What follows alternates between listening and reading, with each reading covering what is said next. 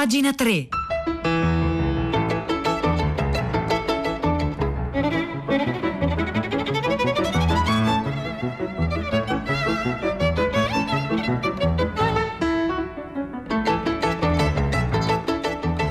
Le 9 in punto, buongiorno, 9 in punto, buongiorno da Vittorio Giacopini, benvenuti all'ascolto di pagina 3, la cultura nei giornali, sul web, nelle riviste. Oggi in primo settembre ripartiamo da qualcosa a cui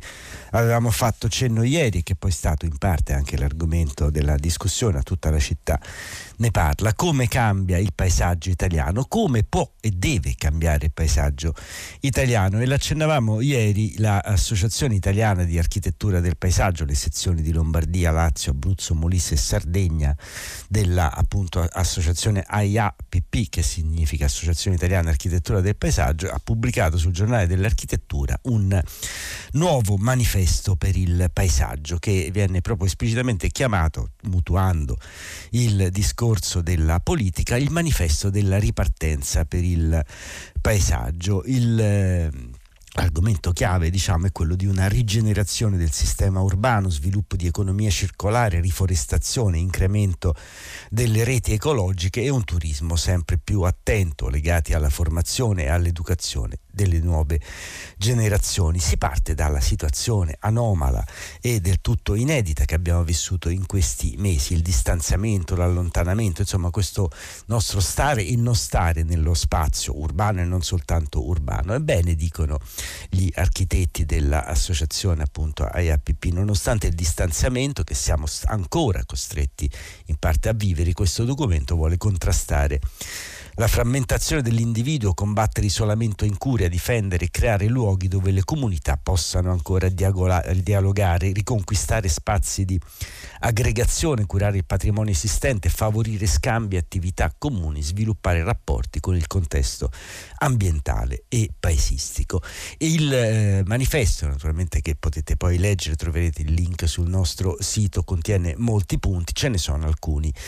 defini- de- decisivi che sono questi possono essere elencati in questi termini. Riqualificare e curare il patrimonio esistente realizzare luoghi condivisi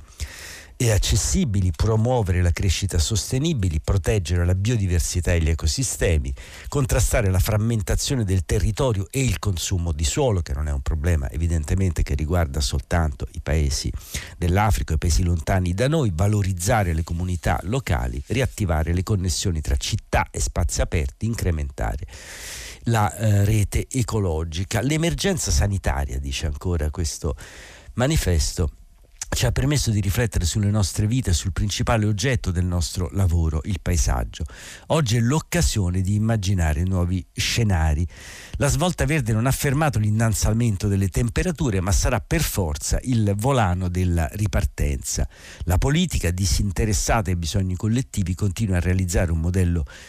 economico che ha determinato la rovina ambientale. Il paesaggio è centrale e per questo dobbiamo riflettere sui nuovi paesaggi, per esempio sul paesaggio delle distanze, l'emergenza ha generato tra le persone l'esigenza di nuove distanze che si protrarranno nel tempo, ne abbiamo sentito parlare, l'ultimo esempio si è parlato ieri e anche questa mattina, le nuove regole sulla scuola, il distanziamento sui mezzi pubblici, ecco saremo costretti, dice il manifesto, con il distanziamento sociale a immaginare paesaggi fatti anche di vuoti, sono vuoti sui mezzi pubblici, ma non soltanto, anche nelle piazze, nelle situazioni di incontro tra le persone. E poi c'è il paesaggio dell'economia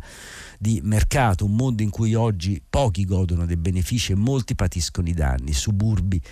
stracolpi hanno marginalizzato milioni di persone dove vi è malavita e disagio sociale. Pessimi paesaggi generano pessime persone, bisogna ripensare i luoghi, trovare risorse adeguate per garantire i bisogni di chi li abita il paesaggio confinato. La malattia ha confermato che i confini politici non fermano i virus. I confini politici sono infatti linee immaginari. Il virus ci ha dimostrato che manca a livello internazionale un pensiero nelle questioni di interesse collettivo. E poi si parla tanto di globalizzazione, di delocalizzazione, il paesaggio deglobale, delocalizzare e deprodurre ci ha fatto cogliere i limiti di questo modello organizzativo, l'industrializzazione delle filiere produttive nell'agroalimentare ci espone alla diffusione di patologie a cui si risponde con un massiccio uso di trattamenti chimici nocivi per la salute. Sarà necessario proporre un sostegno alla biodiversità, quale chiave della valorizzazione del gusto e della sostenibilità, per la crescita di una nuova generazione di consumatori consapevoli. Si tratta di ipotizzare organizzazioni non gerarchiche, non globali, dove possano condiv- convivere diversi modelli organizzativi capaci di preve- prevedere rinascite. E poi c'è un altro paesaggio, il paesaggio del silenzio e della lentezza. Il confinamento, il lockdown ha portato alla nostra attenzione i piccoli rumori, abbiamo scoperto i silenzi nelle nostre case. Il silenzio e il tempo sono valori imprescindibili per l'uomo e per il pianeta. Dobbiamo, dice il manifesto, imparare a considerare il silenzio non più come assenza ma come occasione e poi ci sarà un paesaggio della relazione, il fuori casa sarà il luogo della mancanza di controllo perché siamo impauriti, siamo insicuri, torneremo a credere che la parte sommitale delle montagne sia il luogo sicuro e invece la pianura dove viviamo diventerà pericolosa. Dobbiamo l'occasione, eh, questa sarà l'occasione per rivedere ripopolata con la forza del lavoro la nostra orografia, qui vuol dire appunto che si sposta l'attenzione sulle eh, montagne, tra l'altro in questi giorni ci sono alcuni articoli che fanno il punto sui giornali sulla stagione turistica, c'è stata una riscoperta del turismo in montagna e sull'Appennino, paesi dove non andava nessuno da anni che hanno cominciato a ripopolarsi, molte cose cambiano. E poi tanti vari altri spazi di cui vi voglio segnalare naturalmente una riflessione sul paesaggio del lavoro perché l'emergenza ha fatto esplodere una nuova modalità di lavoro, quella del telelavoro, è una modalità attività lavorativa che ha vantaggi e svantaggi, lo capite, ma sicuramente dal punto di vista del paesaggio, dicono gli architetti, riduce gli spostamenti, impatta meno sull'inquinamento, ma che ci farà avere orizzonti brevi, brevissimi. Si evidenzierà anche quanto lavoro effimero portiamo avanti, lavoro contenitore privo di contenuti, che sia questa l'occasione per avere il tempo da dedicare alla sostanza e poi paesaggio è stato, il libero mercato ha generato questi paesaggi lo Stato dovrà riprendere il suo ruolo, tutti invocheranno più Stato, sarebbe auspicabile un riordino della relazione tra pubblico e privato in una crisi globale, cittadini e imprese si rivolgono allo Stato, capace di caricarsi sulle spalle il fardello di tutto. Lo Stato dovrà riprendersi un ruolo di eh, regia e poi si parla di ultime due cose, di ultime due cose che eh, voglio segnalare da questo manifesto. Il paesaggio del giardino privato, spazi pubblico e privato avranno ruoli nuovi, lo spazio privato sarà vissuto come un'estensione della casa, il filtro con il paesaggio e con il mondo esterno poco sicuro. Lo spazio pubblico, sarà sovraccaricato di necessità sociali e sarà percepito come zona libera dai contagi, necessaria per tutti. E infine, quello che forse è l'argomento più di attualità, più importante in questi giorni, ne abbiamo sentito parlare appunto adesso al GR, eh, al giornale radio, con questa ripartenza a scacchiere della scuola in Italia, paesaggio e scuola, le nuove generazioni si formano nella scuola e nelle università. Dovrà divenire un luogo che esca dagli specialismi, che eviti di castrare le curiosità trasversali. Il modello dovrà rimuovere l'idea che la competenza si generi quasi esclusivamente sulla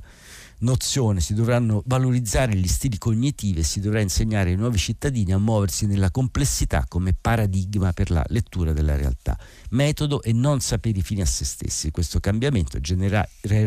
il paesaggio regista di competenze e risorse di natura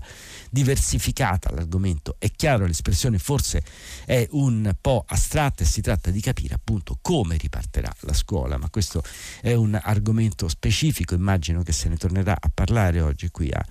eh, Radio 3. Noi intanto la pagina 3 di oggi, primo settembre, abbiamo voluto iniziarla con il suggerimento di questa lettura, un nuovo manifesto per il paesaggio, l'hanno realizzato le sezioni appunto dell'Associazione Italiana di Architettura del Paesaggio di Lombardia, Lazio, Abruzzo, Molise e Sardegna. La trovate sul giornale dell'architettura e la troverete anche sul nostro sito, sul sito di pagina 3.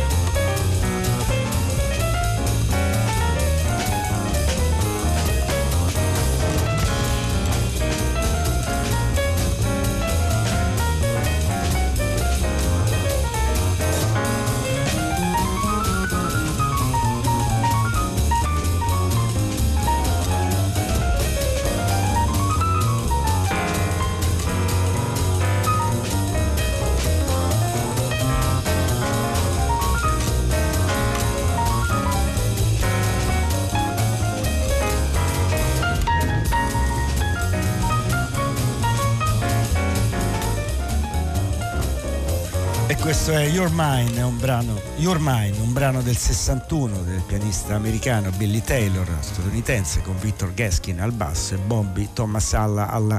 batteria. Questo è il brano che ci accompagna nella puntata di oggi, che prosegue come di consueto con Pietro del Soldà, che appunto ci anticipa le scelte di tutta la città ne parla. Buongiorno Pietro, ciao.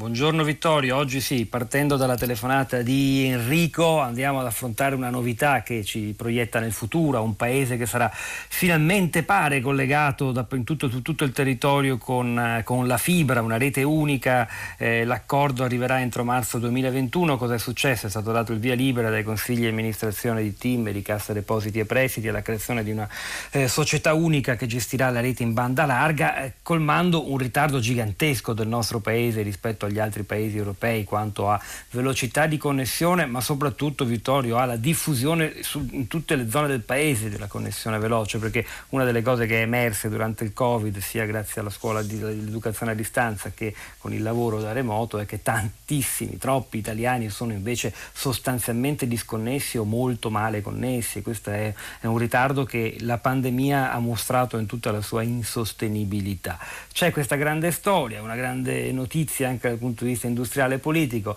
non senza ombra, noi proveremo a indagare anche dentro le ombre di questa vicenda eh, che forse conferma anche alcuni storici vizi del capitalismo italiano. Dalle 10 in diretta, le vostre domande, insomma noi le gireremo agli esperti, la materia è complessa ma è molto importante. Benissimo, grazie, grazie a, grazie, Pietro del Soldà. 335 56 34 296 è il numero di telefono per partecipare a questo dibattito che riguarda appunto la, la, la diffusione di diciamo, avere la rete ovunque in tutta l'Italia. Si, siamo ancora diciamo, su quel tema che ha a che fare anche con appunto il paesaggio, il paesaggio che riguarda anche la capacità di fruire di contenuti digitali oggi su Avvenire, tra l'altro appunto nelle pagine non culturali, ma insomma nelle pagine interne di Avvenire si segnalava proprio che come il lockdown e tutte queste situazioni hanno riproposto l'urgenza di superare quello che veniva chiamato una volta, si dovrebbe chiamare ancora adesso il digital divide, cioè le differenze dal punto di vista dell'accesso alle competenze e anche le capacità tecniche della rete di internet. E invece altre segnalazioni dai quotidiani. Su Avvenire sempre si parla delle relazioni tra modernità e parola dal punto di vista della teologia e ne scrive appunto una teologa Rossana Virgili, mentre invece dal Corriere della Sera si segnala il caso della polemica tra gli eredi di Aretha Franklin e gli autori del film biografico su Aretha Respect con Jennifer Hudson. Loro non sono d'accordo, dicono non sono stati, non sono stati consultati. Torniamo al paesaggio. Luca Mercalli, un climatologo, ci parla appunto appunto della necessità di riprogettare le nostre città o il clima con le piogge, le alluvioni, quello che abbiamo visto nei giorni scorsi, colpirà sempre più forte. Poi dal foglio, ma lo potete trovare su molti altri quotidiani, si parla di un anniversario abbastanza macabro perché si apre a cinque anni di distanza circa dalla strage il processo agli autori appunto dell'attacco al settimanale satirico francese Charlie Hebdo. E appunto ci si interroga di cosa è rimasto di quella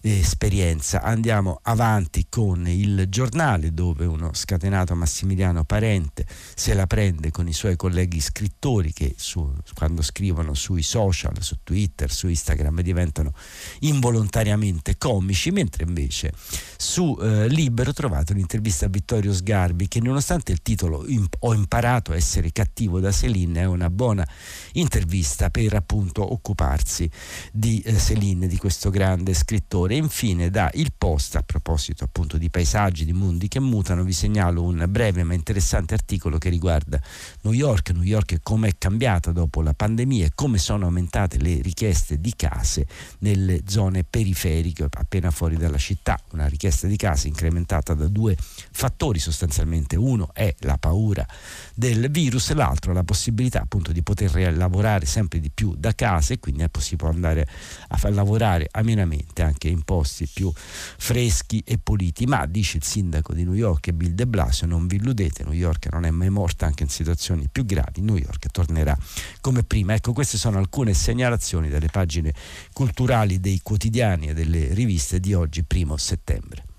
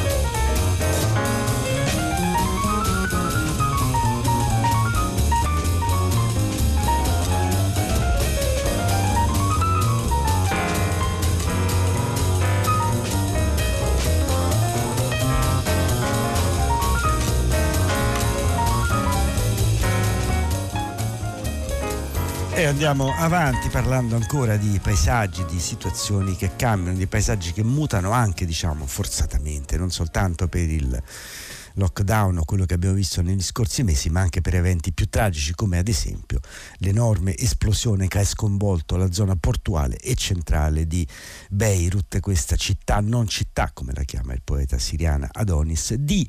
Beirut, del suo, eh, del suo centro devastato da questa esplosione, parla oggi a Lorenza Pignatti del manifesto Tony Chakar, un, appunto, un artista e anche uno studioso, fotografo e eh, architetto libanese che eh, Tony Chakar è nato proprio in quella zona, vive ed è nato nella zona dell'esplosione che il 4 agosto ha devastato appunto il centro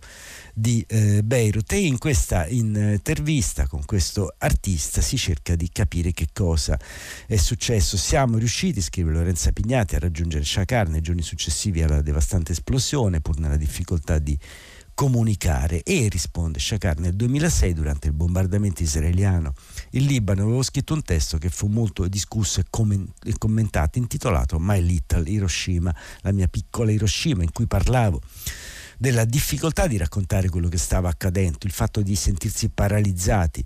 dagli eventi. Quello che è accaduto il 4 agosto mi ha fatto ricordare quei giorni, anche se in realtà è tutto molto diverso quello che è accaduto, non so ancora come elaborarlo a livello personale. La, l'esplosione ha distrutto il luogo in cui sono cresciuto, le aree della città che conosco meglio, Gemezé, Mar Michel, Buri Hamoud. Tutte le persone che conoscono hanno ancora serie conseguenze psicofisiche legate alle esplosioni, dall'insonnia all'ipersensibilità, alla difficoltà nel mangiare. Quello che abbiamo visto subito dopo l'esplosione fino ad ora è la straordinaria solidarietà tra le persone. I volontari sono accorsi da ogni parte del paese per aiutare a ripulire dalle macerie, si sono resi utili, si sono recati nell'area dell'esplosione e quindi in qualche modo diciamo, la città ha reagito, la città e anche il Libano, però lo shock è ancora fortissimo. Molti hanno fatto delle analogie con l'11 settembre, con l'attacco alle torri gemelle e dice Shakari in parte sì, le analogie ci sono, anche se l'attacco delle torri gemelle ha cambiato la storia della scena geopolitica internazionale. Non so se quello che è successo a Beirut potrà avere altrettante ripercussioni, forse è troppo presto per parlarne, perché anche se è evidente che molti erano a conoscenza della presenza del nitrato di ammonio, compreso il Presidente della Repubblica, l'hanno lasciato lì per sei anni, e anche se è chiaro a tutti che Hezbollah è il principale protettore del sistema, di sistema di corruzione e inganno che hanno portato a quell'esplosione, io ho vissuto abbastanza a lungo in questo paese per sapere che anche se questi fatti sono inconfutabili, potrebbero portare a pochi reali cambiamenti nella nella vita di ognuno di noi. Le dimissioni del governo composto da politici corrotti non significano granché, un reale cambiamento è difficile da raggiungere, quello che stiamo combattendo non è sistema, soltanto un sistema che produce politici corrotti, ma anche qualcosa di molto più eh, ampio, qualcosa che ha a che fare appunto con la vita e con i ritardi storici del Libano. C'è tanto da fare, dice ancora Shakari, il vero cambiamento richiederà tempo, lavoro e pazienza e poi ancora più pazienza e dei primi anni 90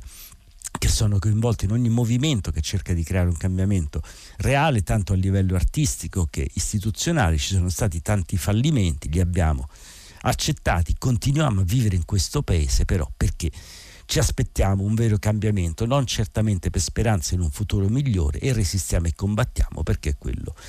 che sappiamo fare. Lo facciamo, dice ancora Shakar, senza troppe aspettative, inventandoci ogni volta nuove forme di resistenza e forse un giorno funzionerà o forse no. Non è importante, la cosa più importante è la vita pur nelle tante difficoltà. Ecco, queste sono le parole di questo architetto e scrittore Tony Chakar che insegna all'Accademia Libanese di Belle Arti di Beirut, è intervistato da Lorenza Pignatti su Il Manifesto.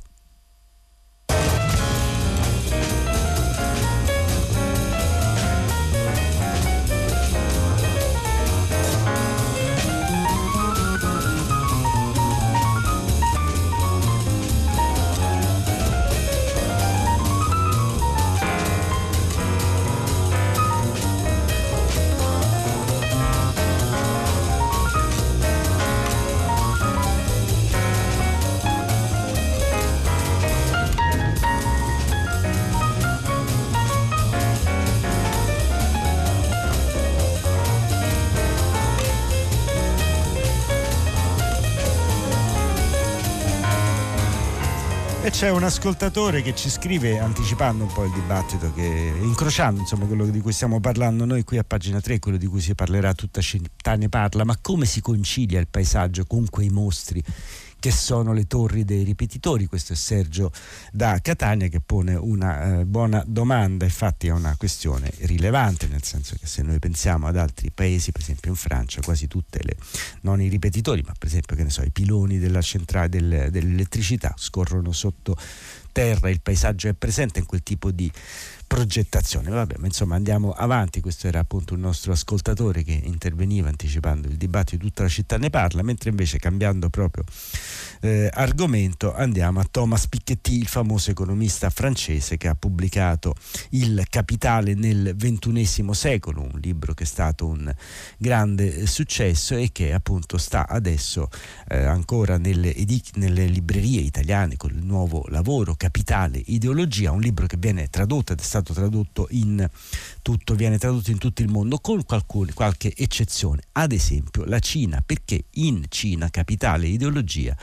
vuole eh, essere pubblicato con una serie di tagli. L'economista, dice Stefano Montefiori sul Corriere della Sera, dice ho rifiutato i tagli, il mio saggio non sarà pubblicato. Stalin e Mao un disastro, Piketty dichiara guerra ai censori della nuova eh, Cina. Qual è il problema? Dice Piketty, in sostanza in Cina vogliono eh, sopprimere tutti i riferimenti alla Cina contemporanea, in particolare all'ineguaglianza e all'opacità in Cina. Quindi queste sono le richieste che sta facendo, diciamo, la, stanno facendo le autorità cinesi per pubblicare questo grande successo anche in eh, Cina, ma Piketty non è d'accordo, accetterò, dice a Montefiori, unicamente una traduzione integrale senza modifiche di alcun tipo. Le altre case editrici cinesi in contatto con il mio editore in francese, le sei, hanno fatto sapere che anche loro sarebbero costrette a imporre dei tagli, quindi a questo punto è probabile che il libro non venga pubblicato nella Cina eh, continentale. In compenso il lavoro di traduzione in cinese potrebbe non andare perduto perché è uscita appunto in caratteri cinesi tradizionali una uscire, in uscita è prevista a Taiwan e l'ira di principio anche a Hong Kong nei prossimi mesi. A mio parere, valuta alla fine Piketty, eh, questa censura illustra il nervosismo crescente del regime cinese e il suo rifiuto di un dibattito aperto sui diversi sistemi economici e politici. È un peccato per tutti, continua Piketty, nel mio libro adotto una prospettiva critica ma, prospe- ma costruttiva sui diversi regimi inegualitari del pianeta e sulle loro ipocrisie. In Cina, ma anche negli Stati Uniti, in Europa, in India, in Brasile, in Medio Oriente e altri. È triste che il socialismo dai colori cinesi di Xi Jinping si sottragga al dialogo dialogo e alla critica. Ecco, questa è diciamo, la riflessione che fa Stefano Montefiore del Corriere della Sera, Thomas Piketty appunto di fronte a queste richieste di censura, di edu- edulcorazione del suo testo Capitale Ideologie nelle versioni per la Cina continentale. Appunto vedremo se usciranno queste edizioni a Taiwan e a Hong Kong, ma lì i problemi sono vari e complessi. Questo era Piketty sul Corriere della Sera.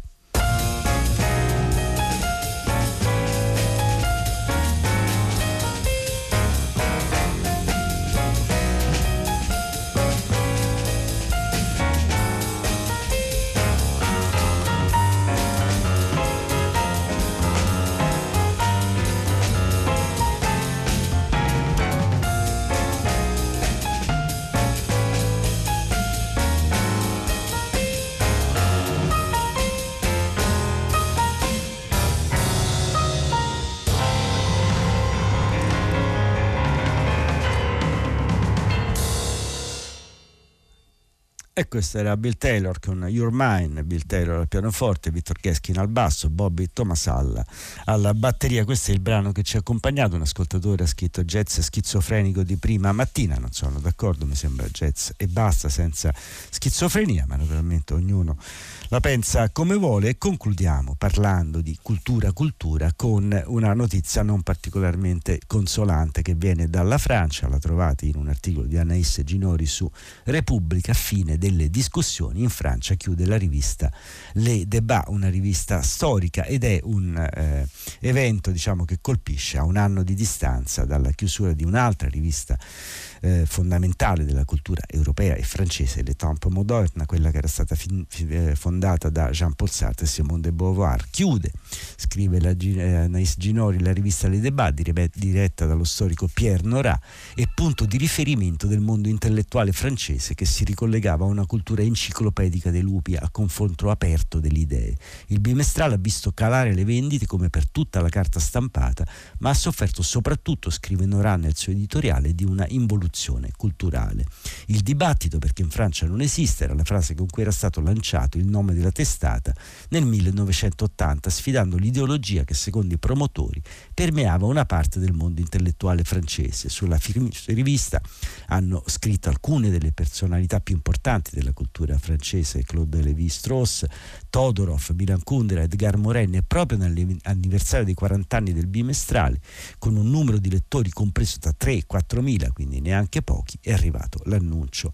della chiusura. La nostra offerta non corrisponde più a una domanda, è l'amara constatazione del direttore Pierre Nora, accademico di Francia. Ci siamo basati su un trittico, storia, politica, società, che si è indubbiamente spostato su altri settori di interesse, biodiversità, specismo, crisi climatica e sanitaria. Il mondo è cambiato molto in 40 anni e così la vita intellettuale, spiega a sua volta il capo redattore di Le Débats, il filosofo e storico Marcel Gachet. Nel 1980 abbiamo anticipato la fine del confronto est-ovest, blocco contro blocchi, democratici contro i totalitaristi, si stava aprendo uno spazio per discussioni più, più tranquille, per polemiche approfondite. Oggi prosegue Gachet. La vita pubblica si riduce a polemiche mediatiche in cui ci si accontenta di dichiarazioni veementi, senza spazio per argomentazioni sviluppate. L'idea di una rivista che prende il tempo e la distanza per analizzare un tema sotto varie angolazioni sembra essere stata superata dalla lettura digitale. Negli ultimi anni le debat veniva consultato soprattutto attraverso singoli articoli disponibili online, ovvero l'esatto contrario dell'obiettivo dei fondatori. I lettori scelgono quello che li riguarda direttamente e ignorano il resto. L'ascesa dell'individualismo nella società ha conseguenze anche nel campo delle idee, dice ancora Pierre Nora, è un addio malinconico. L'atto d'accusa riguarda anche la classe più colta del paese a cui la rivista si rivolgeva. Oggi le elite sono molteplici, frammentati e con punti di vista parziali. E qui finisce con questa notizia tratta da Repubblica la eh, puntata di oggi di pagina 3 da Vittorio Giacopini. Appuntamento a domani mattina alle 9. Grazie ai tecnici di Sala Controllo, a Daniele Verde in consola via Siaga, Marzia Coronati in redazione e a Natascia Cerqueti che oggi ha curato la regia di pagina 3.